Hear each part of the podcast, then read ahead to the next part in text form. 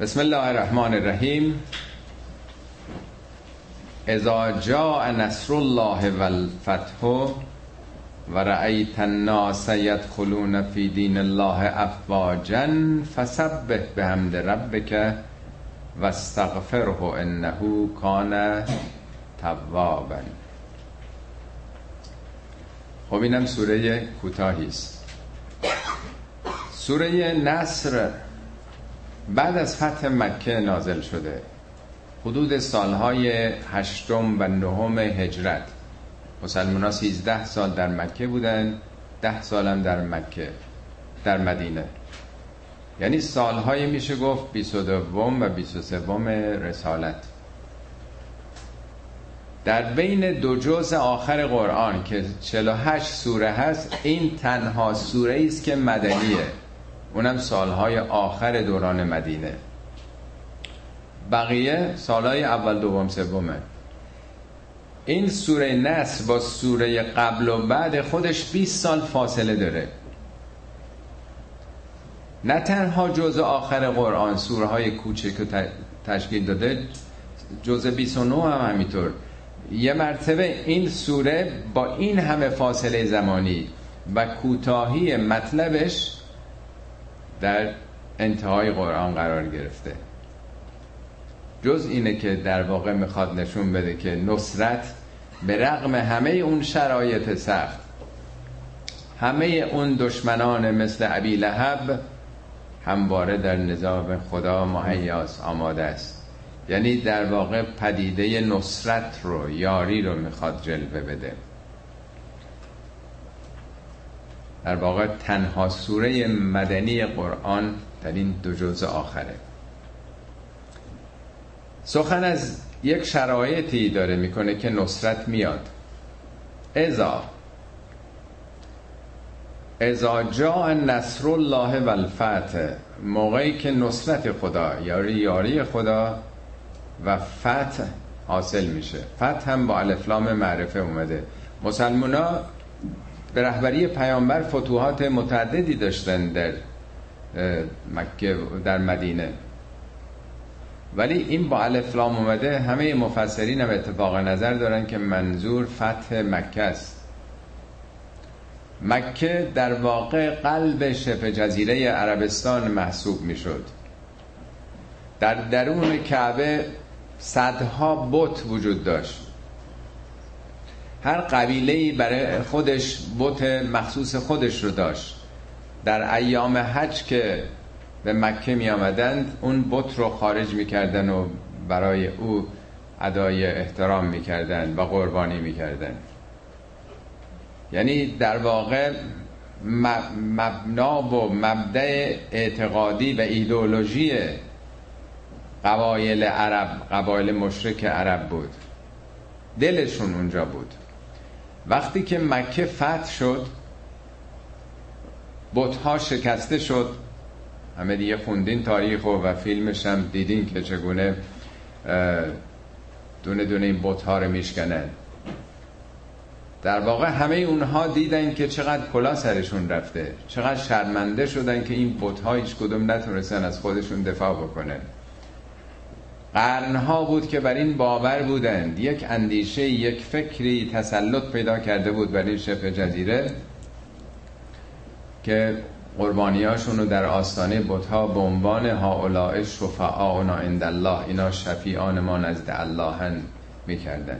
با شکسته شدن اونجا همه چی فرو ریخت. بنابراین خود این اتفاق کلمه فتح یعنی گشودن گشودن گره. خداوند فتاحه نه اینکه پیروز میشه. یعنی گره گشاست مسائل رو مشکلات رو خداوند باز می‌کنه. فتاح العلیمه یعنی گره همه مشکلات فکری عقیدتی گشوده شد با فتح مکه که دشمنان اصلی اسلام در اونجا قرار داشتن.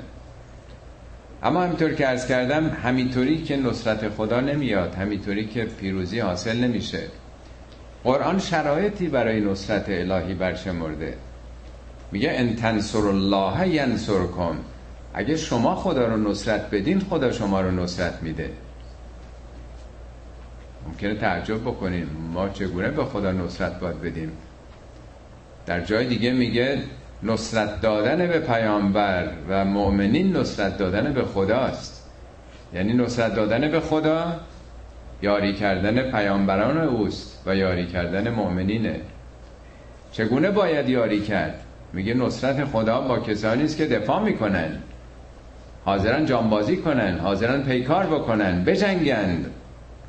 در دفاع از حریم ایمان و حریم ملت خودشون آین خودشون.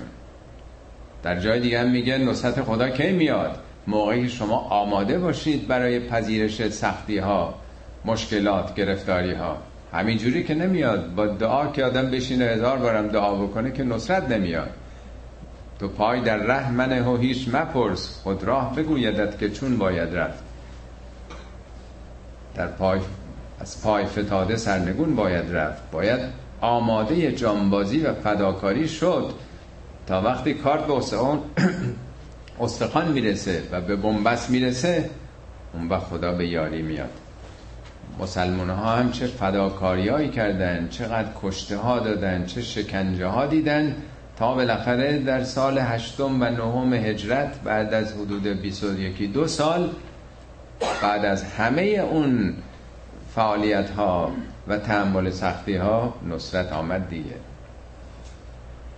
خب وقتی که یاری خدا اومد و اون فتح بزرگ آمد و رأیت الناس یدخلون فی دین الله افواجن وقتی دیدی حالا فوج فوج مردم داخل دین خدا میشند قبلا با ترس و تردید و تعنی و وحشت اونم پنهانی به پیامبر گرایش پیدا می‌کردن. شرایط سختی بود. کی جرأت داشت اینطور سریح و آشکار؟ اعلام موضع توحیدی بکنه در برابر آین شرک که قرنها بر شبه جزیره حاکم بود. ولی همطور که آب وقتی زیرش رو روشن می‌کنید مدت ها طول می‌کشه که از ده 15 درجه یواش یواش یواش یواش بره بالا. از 99 وقتی به صد رسید یه مرتبه قلیان می‌کنه. میره بالا بخار صعود می‌کنه. مبارزات یه ملت هم تدریجیه. تجربیاتی که به دست میارن مثل اون آب جوشی که حرارت رو در درون خودش نگه میداره ملت ها هم انباشته می‌کنن این تجربیات و این فداکاری ها زندان ها شکنجه ها آزار ها شهادت ها جای دوری نمیره. همه اینها داره در واقع نادیده است ولی همه اینها ذخیره میشه در واقع. بنابراین یه موقعی خواهد رسید که شرایط عوض میشه. تغییرات کمی که درجه درجه آب داره گرمتر میشه ناگهان تغییر کیفی میشه. از کمیت و کیفیت می‌رسه. تبدیل به بخار میشه. اونایی که سنشون نظر بیشتره به یاد دارن که قبل از انقلاب سال 57 در زندانهای ایران چند صد نفر بیشتر نبودن از سیاسیون چه زندان اوین چه زندان قصر. زندان ها البته خیلی کمتر بود. مجموعه کسانی که در انقلاب ما کشته شدند یعنی چه اونهایی که از چریک های فدایی خلق یا مجاهدین یا گروه های دیگه اعدام شدن یا اونایی که در 17 شهریور و اماکن دیگه کشته شدن تو انقلاب جمع اینا 330 نفر بیشتر نمیشه. لیستشون هم هست. باور می‌کنین؟ باور می‌کنین که کل اونایی که کشته شدن قبل از انقلاب در طول چندین سال به 350 نفر نمی‌رسه؟ کل اونهایی که تو زندان ها بودن مرز کردم که به 500 نفر نمی‌رسید سیاسی ها چطور شد راه پیمایی های میلیونی را افتاد؟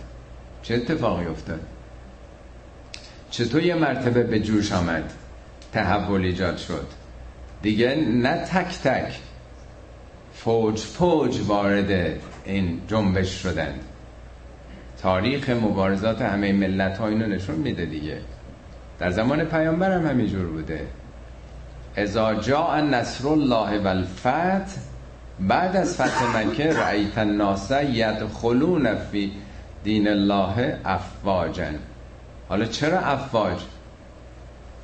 این رسمی که در زمان گذشته بود جوامع قبیلگی گذشته وقتی رئیس قبیله ایمان می آورد تغییر عقیده می‌داد کل قبیله تغییر عقیده می‌دادن یعنی آزاد فکری که نبود نظامات قبیله ای بود. رئیس قبیله می‌گفت بجنگیم با این قبیله میجنگیدن صلح کنیم صلح کنیم. نظامای قبیلگی اصل شیخ رئیس قبیله است. او خدایی می‌کنه. اهل فکر و اندیشه و مطالعه که نبودن. سوادی کسی نداشت. وقتی رؤسای قبایل آمدن پیمان بستن بعد از فتح مکه گروه و گروه معروف میگن وفود. وفود جمع وفده. وفد یعنی گروه های نمایندگی. از قبایل مختلفی آمدن اونا که ایمان می آوردن بقیه مسلمون می شدن دیگه. مسلمونی هم که کاری نداره خرجی نداره. دو کلمه شهادت اشهد ان لا اله الا الله اشهد ان محمد رسول تمام شد. یعنی اون خطر از اونها دیگه برداشته می‌شد دیگه. تا دیروز می جنگیدن حالا تسلیم شدن. البته قرآن میگه قالت الاعراب آمنا. اینا گفتن ایمان آوردیم قل لم تؤمنو بگو ایمان نیاوردید. ولکن قولو اسلمنا. بگید تسلیم شدیم. مسلمون شدیم. ولما یدخل الایمان فی قلوبکم. هنوز که ایمان در دلهای شما وارد نشده. ایمان تدریجیه تربیتیه. سازندگی می‌خواد. حالا دیگه شما اسم نوشتین تو این مکتب. دیگه وارد شدین و دیگه اسمن هویت مسلمون پیدا کردین. حالا دیگه فوج فوج وارد میشن خدا رفتگانتون رحمت کنه. مرحوم پدر بنده قبل از فوتشون می‌گفتن یخرجون من دین الله افاجن در زمان ما به جای یدخلون فی دین الله افاجن مردم به خاطر عملکردهای به نام دین یخرجون من دین الله افاجن فوج فوج خارج میشن ترک می‌کنن پشت به دین می‌کنن و میگریزند از آنچه که به نام دین داره عمل میشه. ولی اون موقع یدخلون فی دین الله بود. خب خطاب به پیامبره که وقتی که دیدی نصرت خدا اومد و پیروزی مورد نظر پیروزی که خداوند وعده داده بود حالا که دیدی تحقق پیدا کرد و مردم دیگه فوج فوج اومدن تو شاهد پیروزی رو در آغوش گرفتی چیکار بکن؟ فسبه به حمد ربک و استغفره انه کان توابا. خب فسبه به حمد ربک که خب معلومه. تسبیح کردن یعنی بی عیب و نقص و منزه شمردن. یه ملتی که سالیان درازه داره مبارزه می‌کنه. محرومیت می‌کشه زندان می‌کشه زجر و شکنجه. این سوال مقدر براش پیش میاد که پس کجا خدا؟ کجا خدا؟ خدا کجاست؟ دست قدرت خدا از کجا در میاد؟ خدا مگه نیست؟ مگه ما رو نمی‌بینه؟ این همه دارن کشته میشن شکنجه میشن اعدام میشن. تا کی آخه؟ خدایا کی می‌خوای به داد ما برسی؟ ما عجولیم دیگه نیست؟ ما همه چی رو زود و زور و ضربتی می‌خوایم. خیلی زود. یکی می‌گفت من پول می‌خوام زیاد می‌خوام زودم می‌خوام. ما خواسته هامون از خدا میگه انسان عجول دیگه نیست. خلقتم من عجل خب اینو یه عیب خدا می‌دونیم که مثل اینکه خدا قایبه یعنی پیش خودمون حالا ممکنه به زبانم نیاریم. ولی خیلی شنیدین این حرفا رو. پس خدا کجاست؟ چرا خدا قایبه خدا نمی‌بینه. میگه حالا برو خدا رو تسبیح کن. تسبیح یعنی بیایی با نقص شمردن در واقع. این آب باید برسه به 99 درجه تا آمده بشه. عجله نکنی که سی درجه سه بگین چرا. چایی جوش نمیاد چایی عمل نمیاد. هر چیزی زمان خودشو می‌خواد.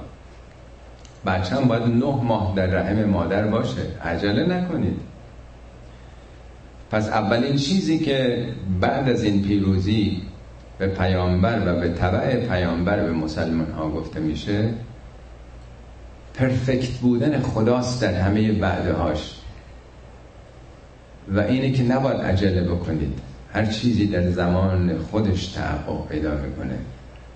حالا فهمیدید که وعده خدا راست بود؟ دوم بستغفر هو حالا استغفار کن. انه کان توابا. خداوند توبه پذیره. حالا بعضی ها توجیه کردن معنای استغفار رو خواستن عوض بکنن. برای, برای امتت استغفار بکنن. اونجا می نمیشه استغفر امت کرد ما دلون می‌خواد در بریم یه چیزی که معناش خیلی روشنه.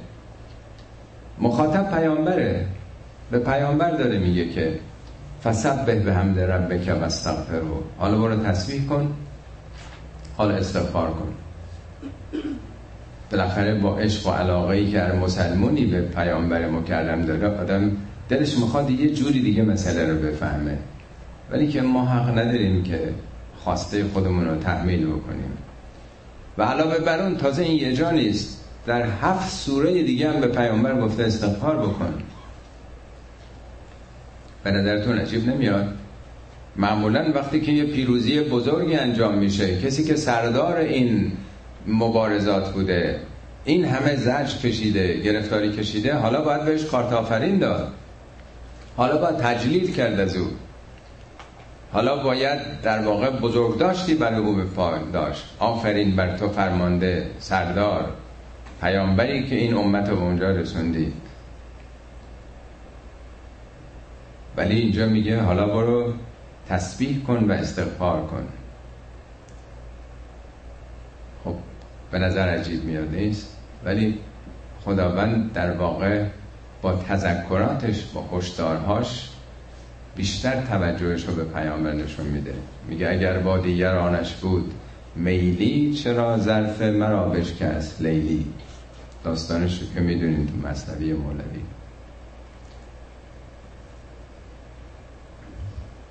در یه جای قرآن میگه که تو یک از این جنگا و مست هم البحسا و ذرا آنچنان شدت پیدا کرد آتش جنگ. و زلزلو آنچنان به تزلزل افتادند لرزیدند حتی یقول الرسول و الذین آمنوا معه متا نصر الله. تا جایی که حتی پیامبر و مؤمنی گفتن نصرت خدا چی شد؟ خدایا پس کی؟ پس کی؟ میگه الا ان نصر الله غریب. آرام. خونسرد باشید. یاری خدا نزدیکه.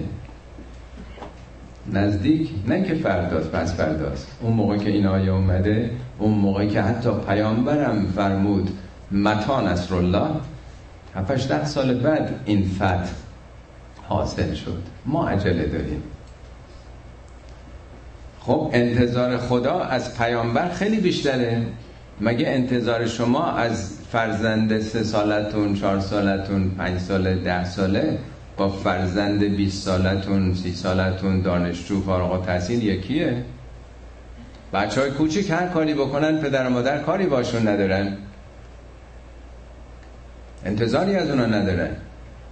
ولی وقتی یکی بالغ میشه خیلی دیگه فرق می‌کنه انتظارات. فرزند شما وقتی بزرگ شده رفته لازم نیست کار بدی بکنه شما از او گله بکنید. همین که تلفن بهتون نکرده نه که نکرده باشه. هر روز تلفن اگه می‌کرد یه روز فاصله افتاده گله می‌کنین ازش. حالا ما رو یادت رفته. پدر مادر تو فراموش کردی. اگه هر روز میامد خونه سر راه یه نون سنگکی نمی‌دونم میوه یه چیزی می‌گرفت میامد دست خالی آمده. یه ذره احساس ناخوشایندی نمی‌کنن پدر مادر. لازم نیست فرزندان بزرگ کار بد بکنن.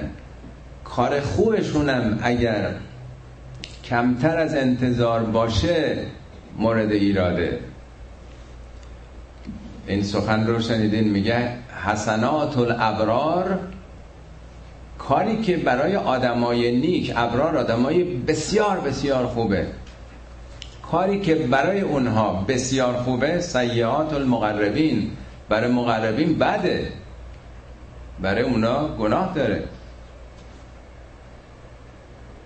از مقربین انتظار خیلی بیشتری هست. اونا شاگرد اولای مکتب نبوت مکتب توحیدن.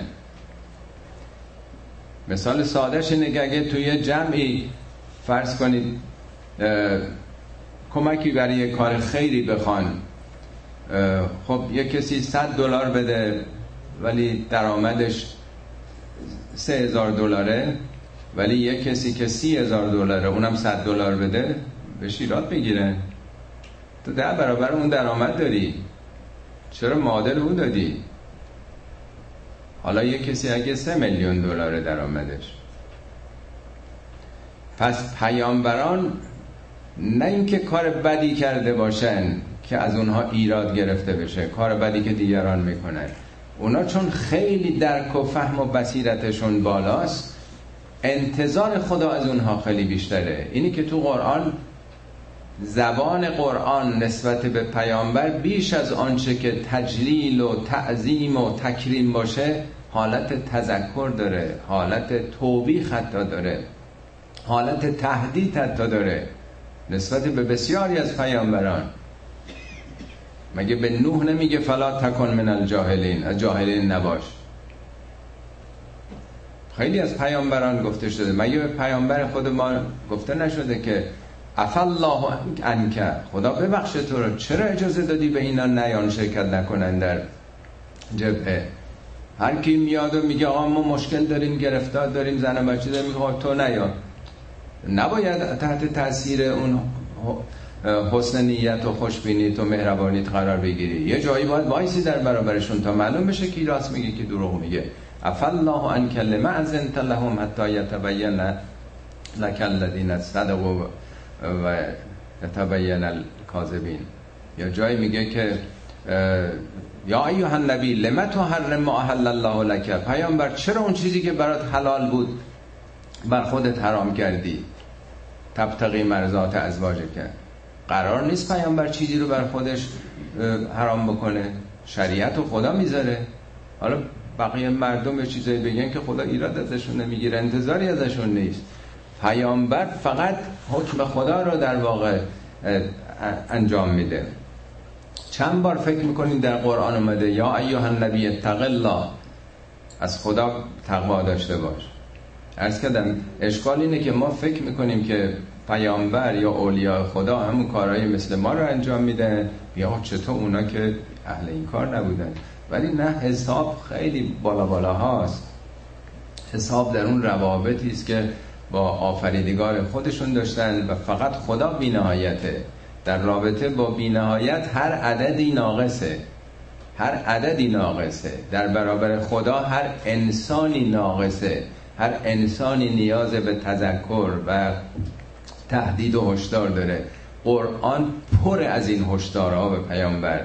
حتی اینکه لا تکن من الجاهلین راجع به پیامبر هست. حتی اینکه نزدیک بود یه ذره تکیه کنی به اونها. اگه کرده بودی رگ گردن تو می‌زدیم. و اینا یه ذره برای ما عجیبه که عادت کردیم به تملق. نمی‌دونیم که همه اینها رحمت خداست محبت خداست به اون پیامبر.